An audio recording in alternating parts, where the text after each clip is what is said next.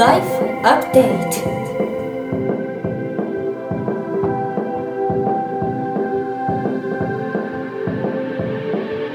Life Update. Life Update.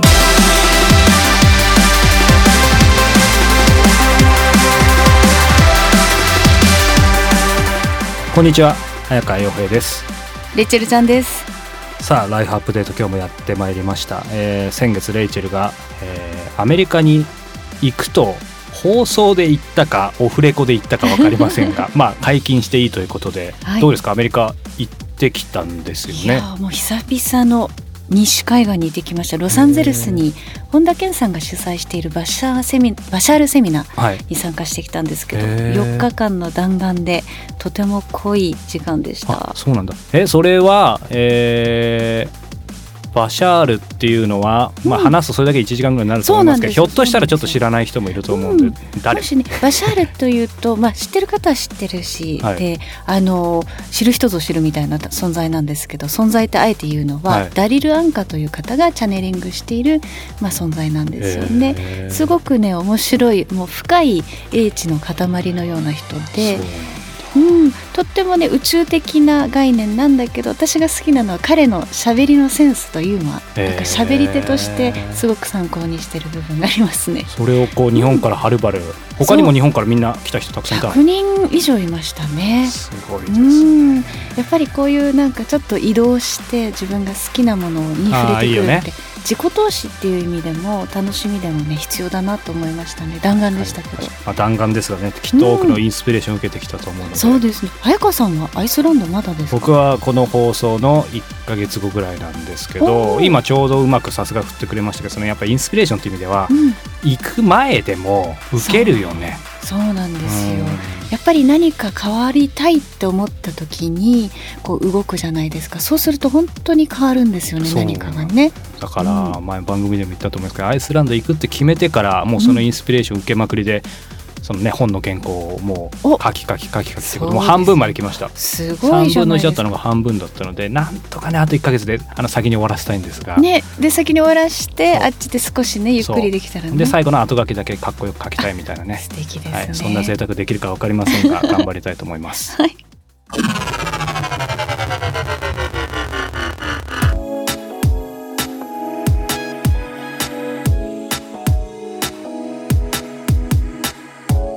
国内外のトップランナーや本物と呼ばれる人に早川洋平が直撃。そのエッセンスを皆さんにお届けするこのコーナーですけども早川さん今月はどなたでしょうか？今月はポートランド観光協会国際観光部長のジェフ・ハマリーさんです。うーんこの方はもしや？もしや日本でですねこうん。のポートランドブームの火付け役の一人というか、まあ、はい。僕からするともう一番軸になった方だと思うんです仕けど。掛け人と言ってもいいかもしれい。ないうん。そうなんですよ。まあ、その彼にですね、こう、実はポートランドで会いたかったんですけど、あはい。タイミング合わずにですね、うんえー日本で話を聞いてきたんですが、あそうただ僕はポートランド行く前だったので、先ほどの冒頭の話じゃないんですけど、行く前にポートランドの話を聞いてきてですね、非常に面白かったんですけども、えどんなご縁で今回はこのハマリーさんなんですか？これは言っていいですよね。ははい。そう、これはですね、レイチェルのお姉さんのご主人そうだ。がポートランド出身。そうなんですそうなんです。そう。ということで、えーお姉様もね結構ポートランド行かれてたので、はい。そのネットワークをお借りしてですねまあすごい人を紹介してもらって。そうだったんですね。あ結構まだ姉と連絡は密にもちろんもちろん。あの別に恋愛じゃないので 今もう長く付き合わせていただいて英語コーチとしてね。そうなんですよ。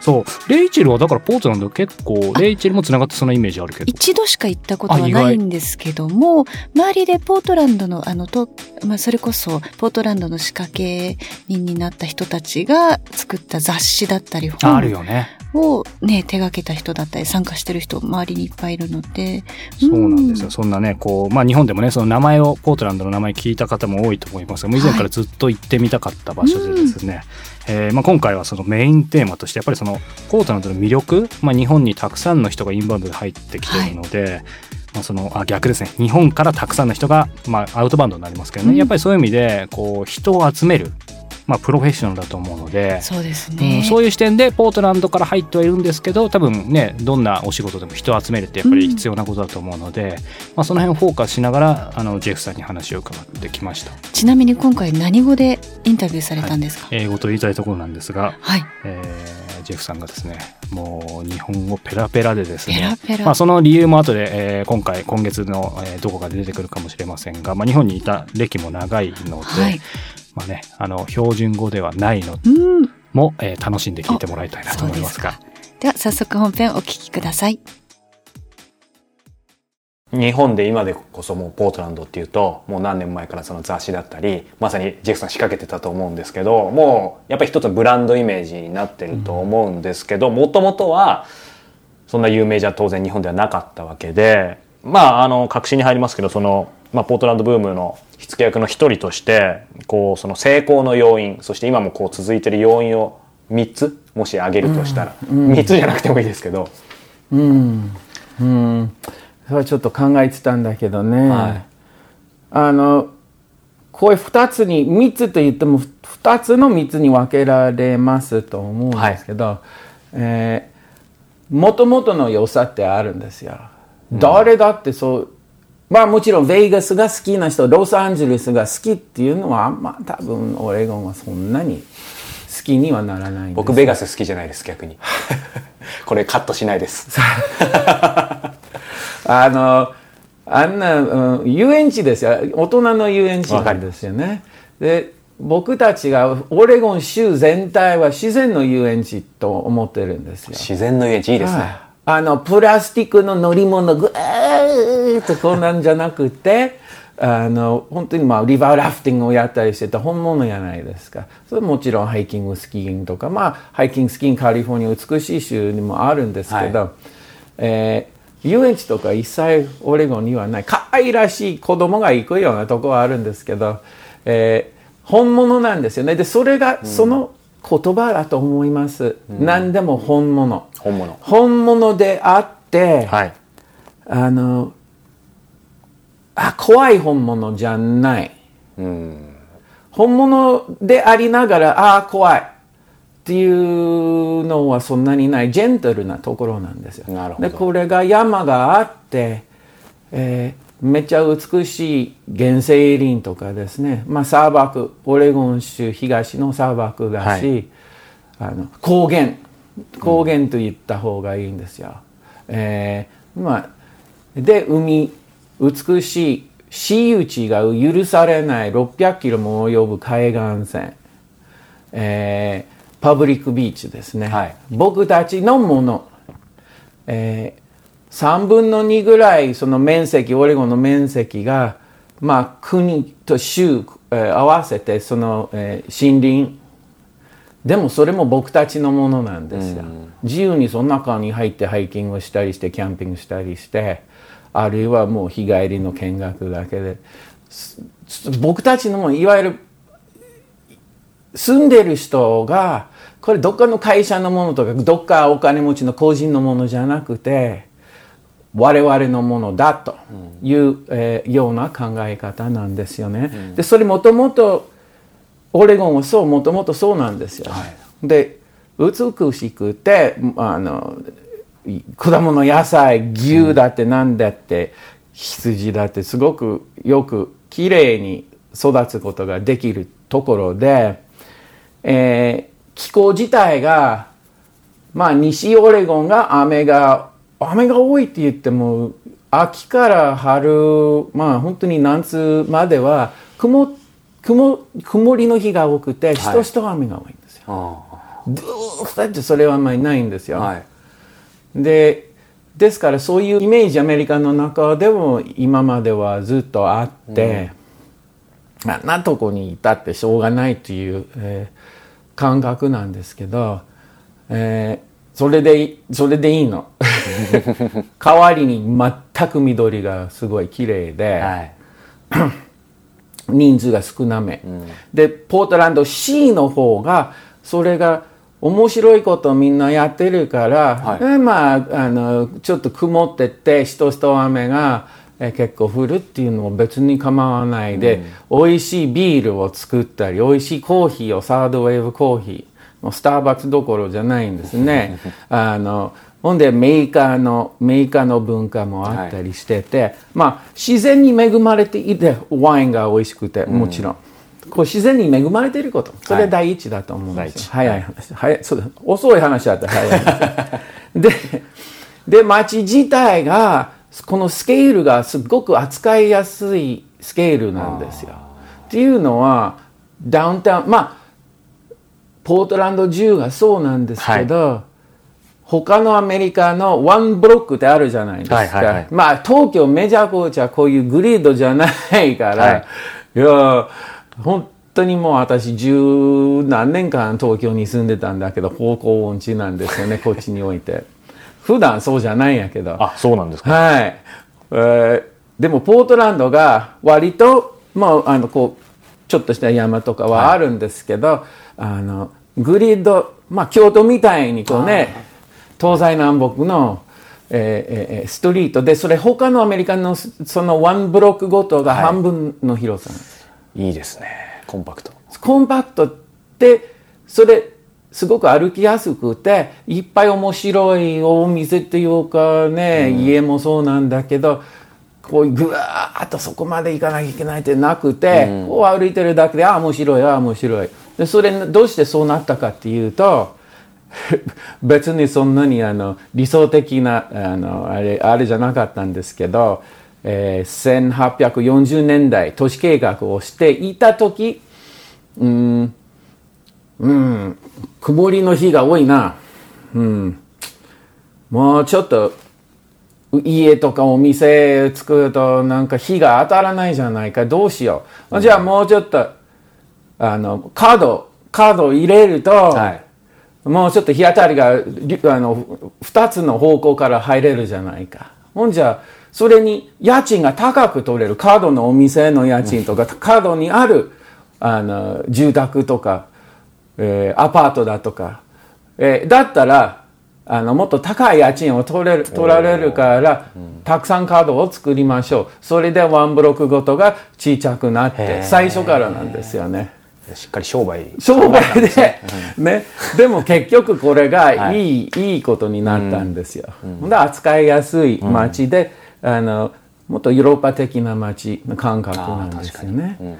シアトルでもあまあ我々のアメリカの中のもう一番似てるような街と言われるんですけどまああっちの方が圧倒的に大きくて、はい。あれなんだけどあれねワンブロックごとがね めちゃ長いんですよね。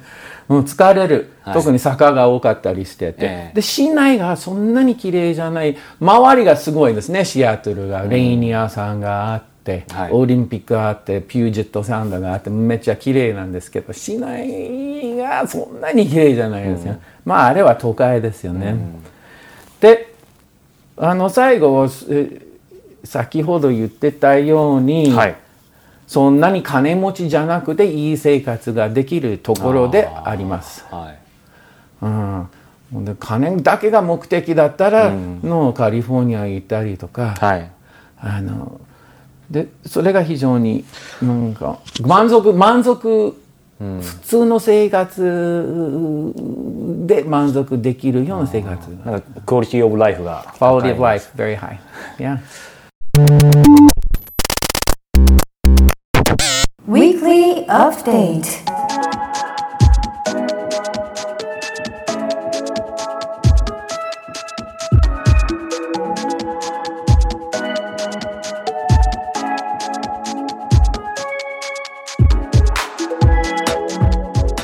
Weekly Update このコーナーではプロインタビュアーの早川さんが実際に体験した人生をアップデートしてくれるものやことをお届けしています。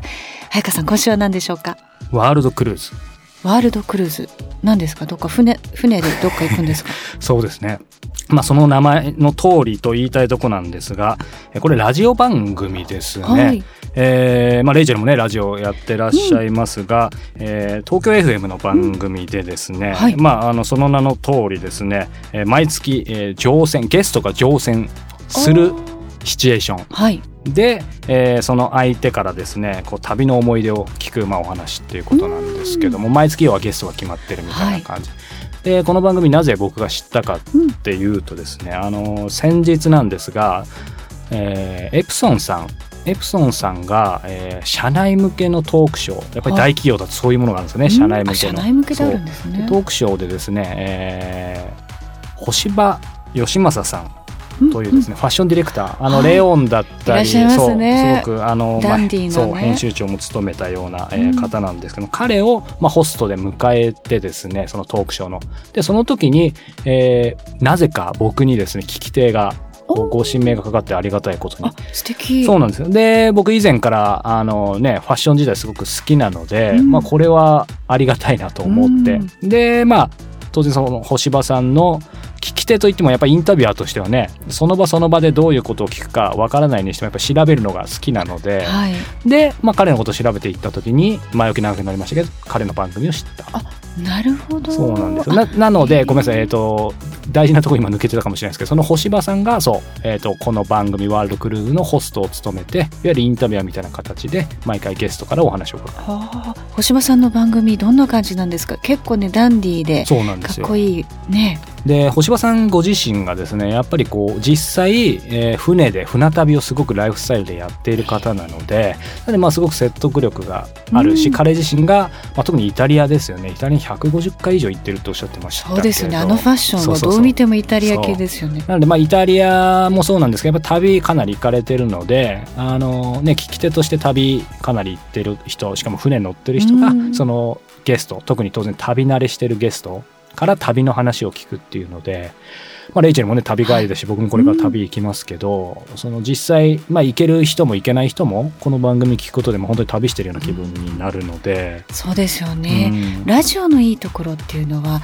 耳でこの情報が音楽だったりトークね入ってきますので、はい。自分があたかもそこに誘ってもらえるようなそなんですよ。この想像をさせてくれるメディアなのであのどのチャンネルとは問わずねどの曲とは問わずラジオは絶対ねね楽しんでほしいなとそう思んですよ。ますね。。なのでね、例えばこう7月だったら椎名誠さんとか、まあ文字通り旅の方ですよね。うん。その前だったらね高田信彦さんだったり、はい。ロバート・キャンベルさんだロバったり。ート・キャンベルさんこの前ご一緒したんです。そうなんですか。ごいもう知恵の塊でね。やっぱそうですよね。あ素敵ですね。そうなので毎週週ごとにその旅の、えー、とお話を聞けるので多分基本的に4つの旅を1人のゲストから聞けるから、へまあ、これ面白いですよね。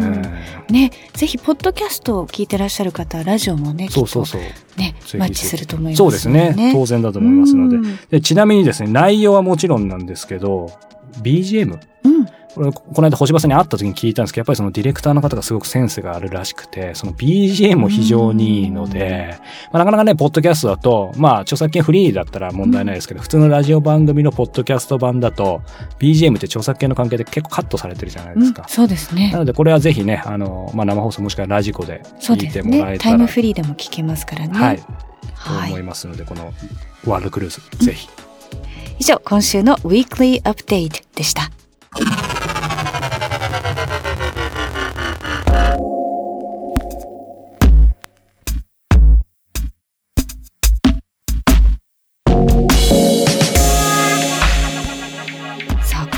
あ今月はあのジェフ・ハマリーさんの日本語の堪能さ具合がすごいんですけど、はい。ね、何弁だったかって、まあ、これ聞いた方はもう気づいたと思う。か関西弁なので、まあ、そのゆえんもどこかでおいおい出ると思いますが、うんうん。